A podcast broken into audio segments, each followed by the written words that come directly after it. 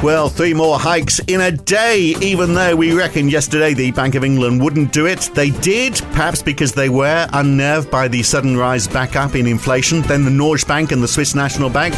And how are markets responding one day on from the Fed decision yesterday? And numbers today, yes, remember them?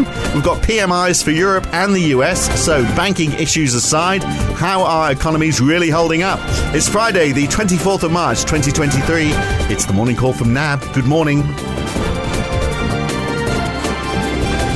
Well, bond yields were calmer in the US today, although a little less so as the session has gone on, and a lot less so in Europe. So 10 year Treasury yields are down 5 basis points, 2 years are down 13, and over the Atlantic, UK 10 year gilts down 9 basis points, 2 years there down 22 basis points, even with a lift from the Bank of England overnight, and German 10 year bunds down 13, 2 years down 20. In Australia, well, yields fell 7 basis points yesterday to 3.29%, down another 4 basis points since then on futures. Not much movement in the US dollar. Uh, it's been up and down a bit, up 0.2% now, but not a lot of currency action today, really. A tiny move down for the euro, a 0.2% gain for the pound. Not much going on with the Aussie, which is now just below 66.9 US cents. And stocks are up a little. They lost a lot of their gains towards the end of the session, but even so, a 1% lift for the Nasdaq. It closed. The S&P 500 is up 0.3% and a 0.2% rise in the. Energy stocks and financials doing the worst, and the FTSE 100 down 0.9%. The DAX down ever so slightly too at the close today or this morning. And uh, oil falling further, 2.2% drop in WTI, falling well below $70. Brent down 1.8% to a little over 75. I mean, once we get down to the low 60s, we are back where we were in 2019. Still a bit of a way to go to get there, but we are heading in that direction. So the Bank of England did raise interest rates by 25 basis points, obviously spooked by yesterday's inflation number. The Norges Bank also lifted rates by 25 basis points up to 3%, and the Swiss National Bank went from 1% to 1.5%. So let's kick off by looking at those decisions with NAB's Rodrigo Catril in Sydney. I mean, clearly, central banks don't seem at all fazed by uncertainty in the in the banking sector at the moment, do they? Morning, Phil. Yes, um, and and in particular, that you know even uh, Gav was um, of the view that maybe the Bank of England was not going to hike, um, mm. and if if anything, it's, it's sort of a similar story to what we've seen here in Australia, where the, the RBA remains a, a reluctant hiker, but still delivers on hikes, even though it doesn't want to do them. And, you know, it's a similar story as well in the sense that inflation is still elevated. Um, we had those numbers um, um, early this week. Um, and, you know, whilst maybe there's a lot of explanation as to why the, the core CPI was higher, um, you know, as a central bank that is targeting financial stability and price stability, you have to hike. Um, and against a backdrop where the labor market is still hmm. tight. Mm. Even if it's just, a, even if it is sort of like a one off, because, I mean, a large part of it was food and it was you know uh, f- f- the bad crops in in Africa and Spain. So you know the price of bananas through the roof. Uh, you know, it could all yes, come bouncing but back. But the core reading was still high. Yeah, yeah, um, I guess so. So at yeah. 6.2 from 5.8 mm. um, versus expectations of a decline. Um, uh, to me, this this this is an important reminder uh, that um, similar to the Bank of England, the RBA is also uh, um, uh, an inflation targeting bank, and any any you know uptake on inflation. Um, will force their hand even though they don't want to hike. Um, and it serves as a reminder that you know, also price stability and financial stability are two different uh, objectives, and they're treated with different tools. And, and, unless you see a massive issue from a, a financial stability, uh, you know, inflation remains the, the main the main objective of bringing it down. But is, is isn't it also a question though about backwards looking versus forward looking measures? So that inflation obviously is a is a backward looking measure. Yeah. They've just published their agent summary of business conditions for Q1. So their regional agents talking with 700 businesses across the UK. So this is sort of like the UK equivalent of the Fed's beige book, yeah. isn't it? And it's saying, in summary, pay settlements were sticking around 6%. Economic activity was generally subdued. Input costs and output costs uh, eased.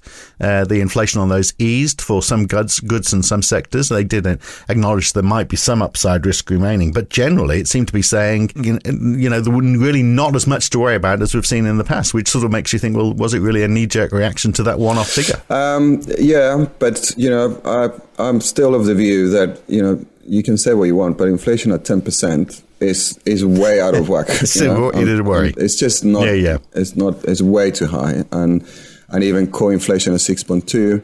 You know, the labor market remains mm. super tight. Um, you know, wages growth that we would love to see in Australia here uh, at you know six point five percent. So.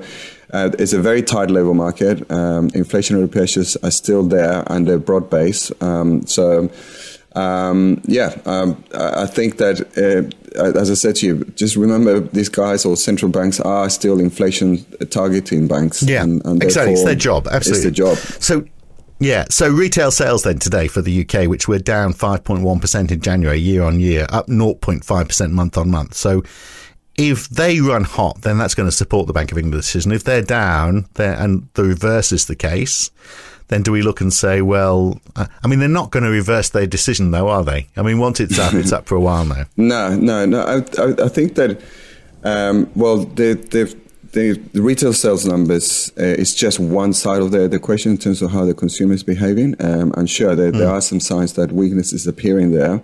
Um, but um, you know, when you look at the other part of the economy, like services, manufacturing PMIs, uh, or even the composite PMI that we'll get later today, you know, the market is expecting that the UK economy still will, will be in expansionary mode and and um, and activity will remain buoyant. So uh, we haven't yet seen sort of a, that slowdown that you would expect coming from uh, the tightening policy.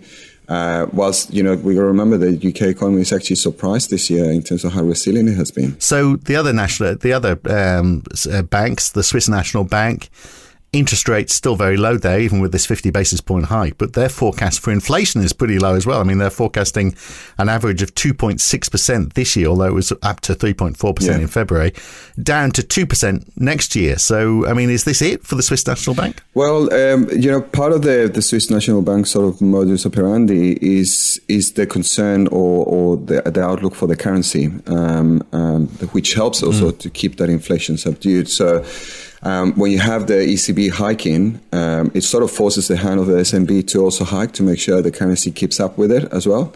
Uh, and that's been one of uh, mm. our sort of um, issues that we, we thought that the SNB was still hike, notwithstanding those, those concerns around Credit Suisse uh, turmoil. So, um, so if you think the ECB is going to hike again, uh, then you need to be prepared for the SNB to to follow uh, as well. so we, we think that they've probably got another one in there still and, and certainly uh, they, they're quite hawkish, eh, you know, or not flexible in terms of inflation, because inflation is nowhere near as elevated as elsewhere, and yet they're very, very conscious of, of keeping that inflation low. Yeah, and yet big moves down in uh, front end bond yields in in uh, in Europe. Yeah, I mean, what I think that's one of the major takeaways from the price action over the past 24 hours that you know, we've seen the expectations that uh, the, the Fed is close to being done, and therefore, you know, all these uh, tightening in credit conditions that are expected are going to, um, you know, bring in uh, rate cuts by, by the Fed before the end of the year. Uh, but when you see our pricing expectations for the Bank of England, now we're starting to see that too. You, you know, that maybe there's another 25 basis points in there for the Bank of England, but rate cuts before the end of the year. And similarly, uh, uh, sort of a similar price action that we've seen uh, for the ECB, where um, you know there's there's a uh, you know the cash area there will go up to potentially 350, uh, if not lower. Uh, but then again, rate cuts coming through. So um, what is hmm. interesting mm. is that you know those inflation dynamics are still quite elevated. Um, and similarly in Australia, it's, it's quite an aggressive part of rate cuts that um, the market is expecting at the moment. But you know, inflation yeah. is still elevated, which is not what the central banks are saying no, at all, is it? They're no. saying, well, maybe not as high, but certainly for certainly for longer. Yeah, but uh, the complete opposite. Yeah, but in terms of the price action overnight, is that that steepening of the curve led by you know uh, front end yields coming lower, uh, just in, in, Europe as well as the, the UK. Um, but you think, mm, I'm not sure that that is entirely uh, uh, correct, particularly when you think about the environment in Australia as well, that um, inflationary pressures remain quite quite persistent. Um, so rate cuts in Australia, where the RBA doesn't see inflation coming, you know, back to target until early 2025. NAB thinks that inflation comes back to target late in 2024 it's difficult to conceive, you know, rate cuts uh, on on that outlook uh, mm. happening this year, unless we are hit with a hard recession, of course, along the yeah. way. That's right. Unless it's a big financial sort of downturn, which at the moment um, central banks seem to keeping it under control.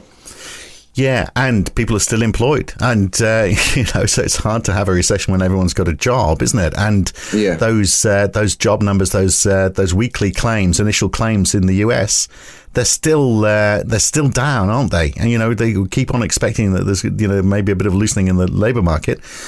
But look at those figures last night. You know, the uh, the number of claims has gone down again this week it has week. gone down again, and it's, it's, it's shown that sort of resilience. It's just not not not not showing an uptick.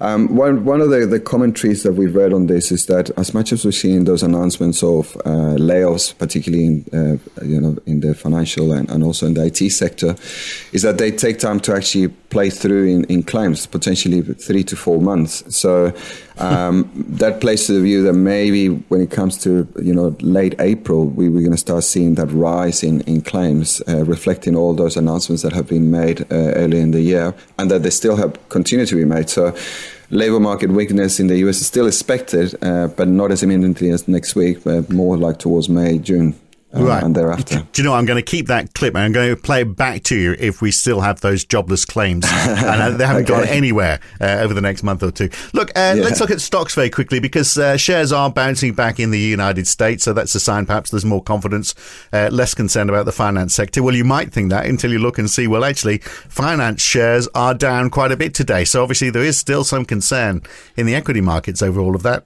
Yeah, there, there, has been a little bit of volatility. Um, it all kind of come, came about from um, uh, Janet Yellen speaking yesterday, um, saying that the, the government was uh, not looking at providing sort of this broad blanket, if you like, in terms of guarantees for all deposits.